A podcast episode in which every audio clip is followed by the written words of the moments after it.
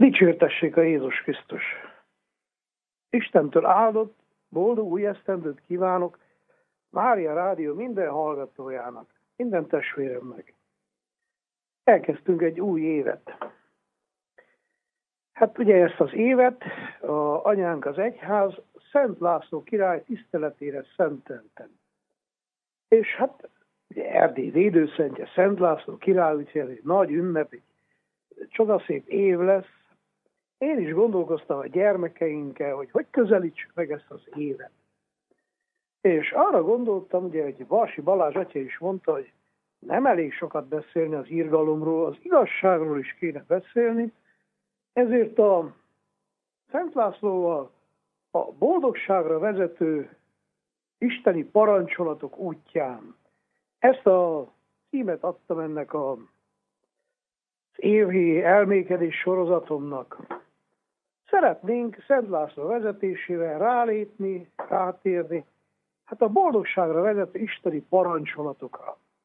Hogy szépen ugye van tíz parancsolatunk, és van a szeretet parancsa, és azt szépen elosztanánk 12 részre az év minden egyes napjára jusson egy-egy kis gondolat, és akkor nézzük csak hossza, hogy vajon igen, Isten, ha szeret bennünket, akkor vajon nem akarna ő boldogát tenni?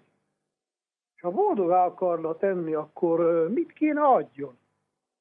Hát biztos, hogy Szent László is szerette volna az ő drága népét boldogá tenni, és tényleg egyik első dolga az, hogy hát kemény, biztos mindenki számára eligazító, igaz törvényeket alkotott, ami alapján tényleg Szent László újból tudta teremteni, ugye hát azt mondjuk, hogy ő a második ország alapító királyunk, tehát újra alkotta, újra alapította az ő országát. És biztos, hogy bármit akarunk csinálni, ha leülünk játszani, mit tudom én, a gyerekekkel, akkor is. Hát a legegyszerűbb ember nem mérgelő, hogy az, hogy bármihez parancsolatok kellenek, szabályok kellenek, hogy akkor menjen a játék, és ha az ember ezeket a szabályokat komolyan veszi, akkor boldog lesz.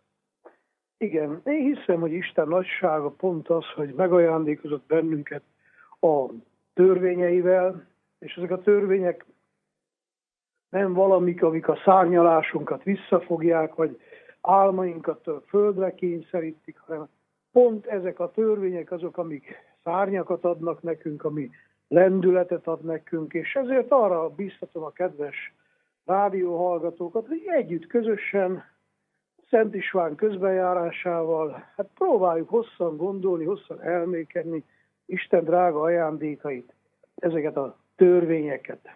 És akkor kezdenénk is januárban, ugye az első nagy fontos törvény, ugye Uradat Istenet imád és csak neki szolgálj. Az első parancsolat. Vajon jó Isten miért látta fontosnak mindezt?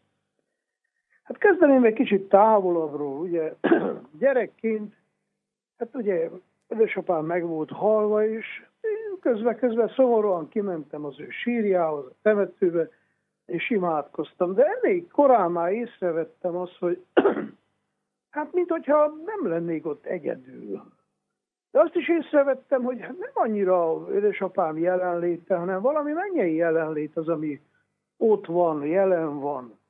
És utána bárhol is imádkoztam, mindent éreztem ezt a, ezt a belső békét, ezt az örömöt, fényt hozó jelenlétet, drága jelenlétet. Emlékszem, ez annyira fontos, hogy erős volt ez a jelenlét, hogy én nagyon meg is ijedtem, még gyerek voltam. Hát ugye abban az időben mi nem olvastunk, hát Erdélyben, Romániában ateista nevelés volt mindenütt, hát erről nem is lehetett beszélni, meg hát ugye ilyen típusú könyvek, hát Nagy Szent Teréz, vagy nem is álmodtunk akkoriban, hát örvendünk, ha itt-ott egy ilyen szentírási részt hallottunk.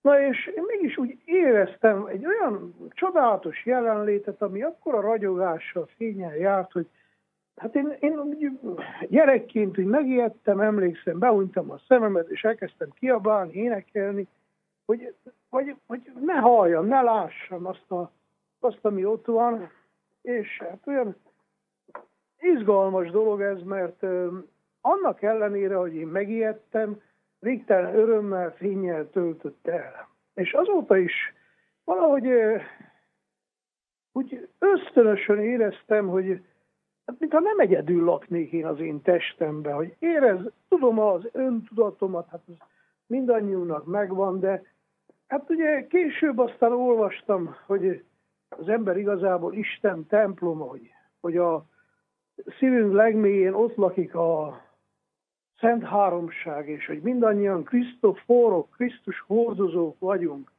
És hát ugye ezt Nagy Szent Teréz olyan szépen megmaradjarázza, Szent Ágoston mondja, hogy aki Istennel akar találkozni, nem kell hegyeken átmenjen és tengereken átkeljen, mert a jó Isten ott van velem. És aztán persze a Szentírásban is felfedezte azokat a szép Jézusi mondásokat, hogy aki, aki szeret engem és megtartsa parancsaimat, azt atyám is szeretni fogja, hozzá megyünk és benne lakunk, hogy az ajtóba állok és zörgetek, és ki megnyitja a szívét, ahhoz bemegyünk és vele leszünk. És ezek olyan szép szentírás ígéretek, amiket hiszem, hogy így vannak. Tehát, hogy a minden ember be ott lakik a Szent Háromság.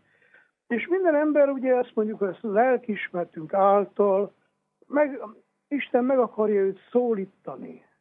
Te benned is ott van a lelkismert, és szól hozzád, és a legateistább világ is elismeri, hogy hát a legfelsőbb fórum egy ember életében az ő lelkismerete.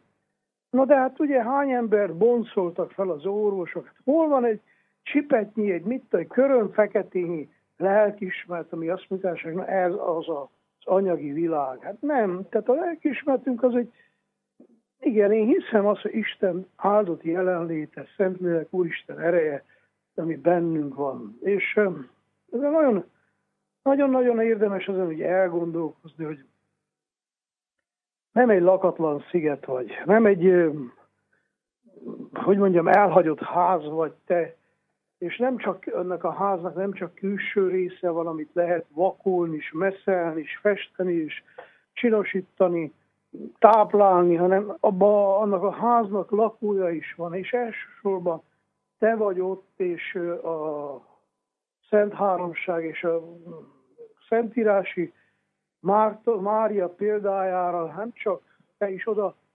kuporodhatsz ez az Isten színe elé, és döbbenetes, és persze logikus, hogy a mai világban, ugye, amikor tudósok annyi mindent fedeznek fel a szubatomi részecskéktől elkezdve, hogy az ember, tehát az anyagi részek belső életéről, meg mindenről, azt kell mondanunk, hogy nem tudjuk, hogy van, mint van, de egy dolog biztos, hogy igen, Uradat, Istenedet imád, a benned, a szíved mélyén lakó Szent Háromságot, mert tud megszólítani, imádkozzál hozzá, beszélj vele, döntéseidet, hogy mondjam, hány vesd meg vele, tehát, hogy, hogy igen, és hát a legfelső fórum a te életedbe a lelkismereted által hozzászóló Isten.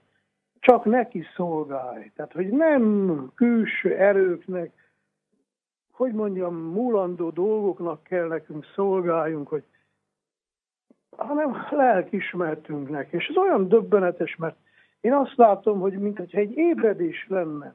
Tehát, hogy az emberiség mikor ébredt az öntudatra, nem tudom. Tudósok is sokat vitatkoznak ezen, de tény az, hogy valamikor az anyagvilágból felépült emberi testben valami megmozdult, és az rádöbbent arra, hogy én vagyok. Hát az állatoknak nincs meg ez a öntudatuk. Az embernek megvan. És azt gondolom, hogy az öntudatra ébredt ember előbb-utóbb elkezd Isten jelenlétének a tudatára ébredni. Hogy én nem magam élek ezen a földön, és nem csak azon, amit a szememmel látok, vagy kezemmel megfogok, tappintok, hanem ennél mérhetetlenül több van. Ugye Tudósok azt nagyon szépen mondják, hogy kb. 15 milliárd éves ez a galaxis, ez az ősrobbanás óta létrejött világ mindenség, ugye? És akkor a mi naprendszerünk talán azt mondják 5 milliárd év körüli. Föld ebbe talán 4,5 milliárd éves. Hihetetlen számok, de mérhető, körülírható, elképzelhető minden. És ugye ez az ős robbanása volt, a kezdetben volt az igen. Létrejött világban, az emberben öntudatra ébred az anyag. És hát lassan eljutunk oda, hogy igen, mindannyiunk szívében felfakad az érzés, a hit, a remény, hogy igenis Isten él, és nem is túl messze, hanem a szívünkben. Csodálatos távlat. Én meg vagyok győződve, hogy az emberiség 2017-tel nem valami korláthoz ért el, nem valami plafont közelítettünk meg, ahonnan aztán már nincs tovább, és ahol csak összeomlás, vagy a világ mindenségünk széthullása van, hanem, hanem egy korlátot, ami, amit áttörhetünk, amin túl egy csodaszép világ vár reánk. Tehát Isten szép világam. Izgalmas ez az élet. Én nagyon-nagyon kíváncsi vagyok, hogy a tudósainknak a munkájának az eredményére, teológusoknak az elmékedéseire, mert azt hiszem, hogy igen, tehát nem a világ vége közeledik, hanem egy új világ kezdete, egy olyan világé, ahol az Isten kezét az ember újból alázattal, szeretettel meg tudja fogni, és hát ugye bizalommal ki tudja mondani, hogy szólj atyám, mert hallgatja te, te gyermeket, szólj, és vezess be minket, mert, mert nyitottak vagyunk. A tegnapi evangélium olyan, olyan szépen mondja, hogy Jézus megy hazafelé, ugye a keresztelő Szent Jánossal való találkozástól, és te számára ismeretlen fiatalok oda mennek, és mester, hol hova mész? Hát gyertek, nézzétek meg. És azt írja a Szentírás, hogy ezek a fiatal jövendőbeli apostolok, András, többiek, hogy mondjam, hazakísérik Jézust. Szeretem magam elé képzelni, hogy Mária neki talán tojásrántottát készít, vagy lencsefőzeléket, vagy nem tudom, de biztos a vendégeket megkínálja. Talán egy üveg, vagy tudom, egy palac bor is elé került, egy kancsó bor, és, és milyen egyszerű Jézussal barátkozni, nem? Tehát engem az lep meg, hogy, hogy milyen megszólítható az Isten, nem? Hogy meghív a házába, hogy nincs ott a várólista, meg mit tudom, milyen protokoll, meg na, nem tudom hány angyal, aki megszűri, hogy eléggé méltó vagy, hogy Istennel való találkozás élményébe te is részesülhetsz. Nem, hát Zakkeus, gyere le a fáról, van állat szeretnék megszállni, nem? Olyan többenetes, hogy ez, ez a közvetlenség, ez az egyszerűség, ez az Isten és ember közti találkozásnak a lehetősége.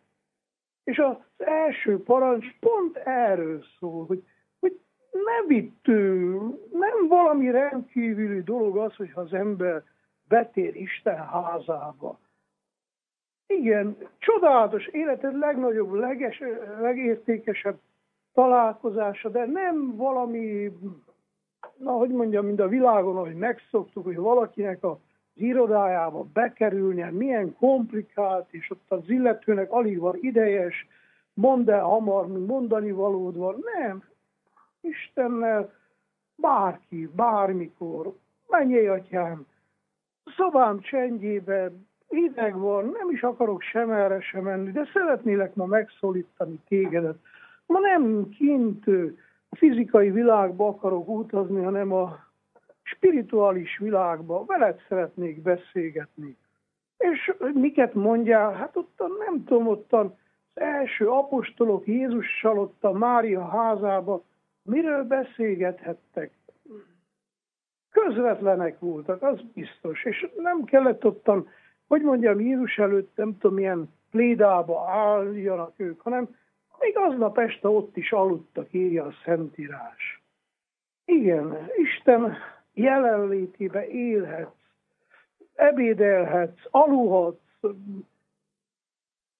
Uradat Isten előtt imád, tehát nem valami, nem tudom milyen, hogy mondják, ott liturgikus cselekményt jelent, nem valamilyen élettől, világtól elrugaszkodott hozzáállás jelent, igen, Isten jelenlétében nyugodtan vacsorázhatsz, nyugodtan aludhatsz, nyugodtan beszélhetsz. És gondolom, ezek az apostolok elmondták, jövendőbeli apostolok, ezek a fiatal emberek, álmaikat, elképzeléseiket, ötleteiket. Jézus gondolom meghallgatta, mosolyogva, szeretettel, szeliden, és, és biztatta is őket, hogy gyertek velem. Hát akkor, hogyha erre vágytok egy jobb világra, na, szívesen.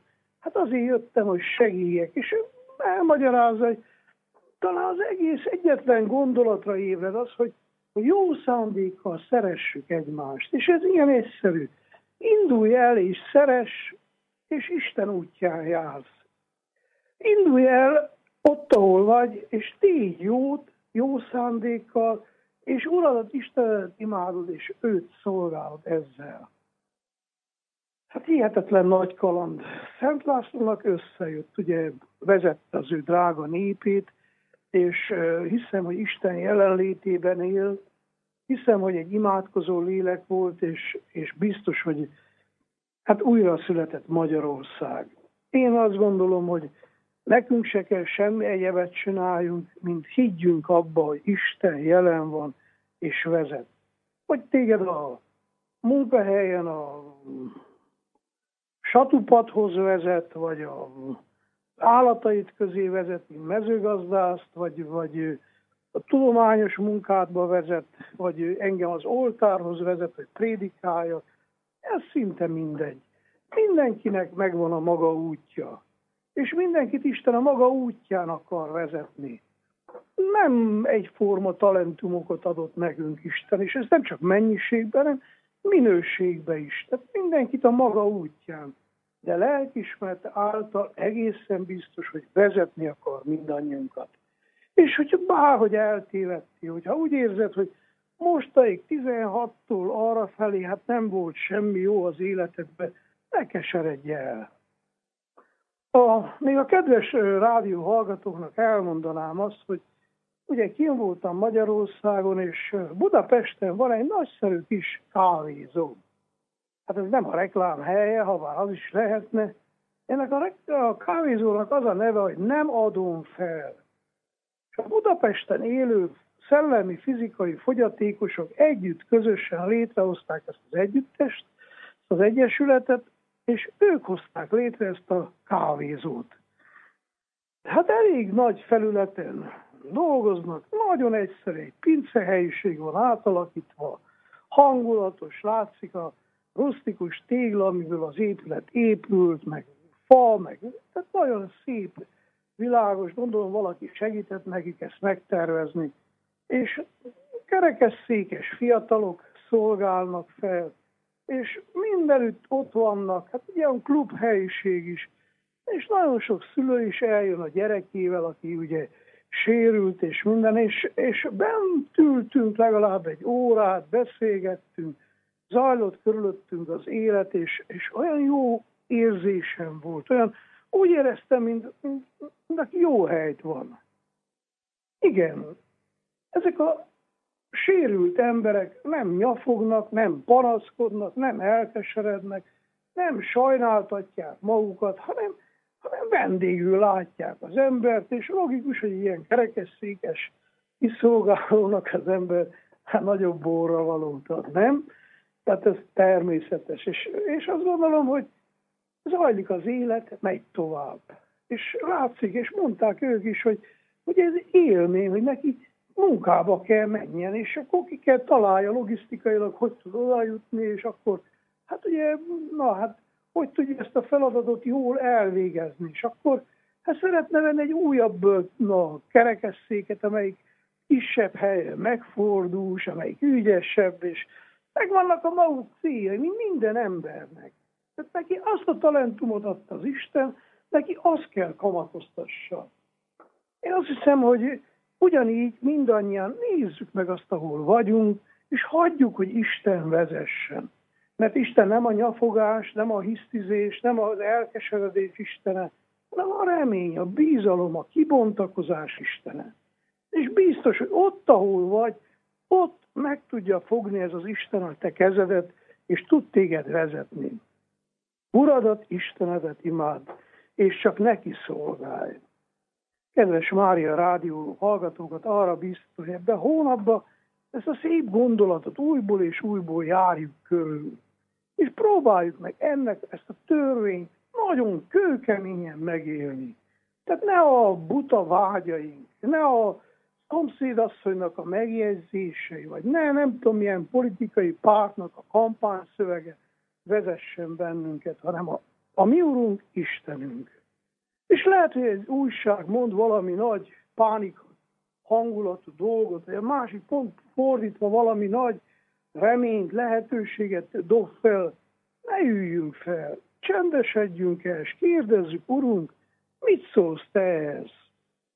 Olvassuk a Szentírást, menjünk el a templomba, éljünk az oltári szentség jelenlétében, és egészen biztos, hogy életünk normalizálódni fog, és szépen lépésről lépésre előre halad, kibontakozik, megtelik fényel, szeretettel és örömmel. Mert Isten nem azért adja a parancsait, hogy, hogy mondjam, a szárnyalásunkat levágja, hanem azért, hogy szárnyat bontsunk és kibontakozzunk. És ha Istennek ez az első parancsolata, akkor szeretetének a lényegét foglalt ebbe.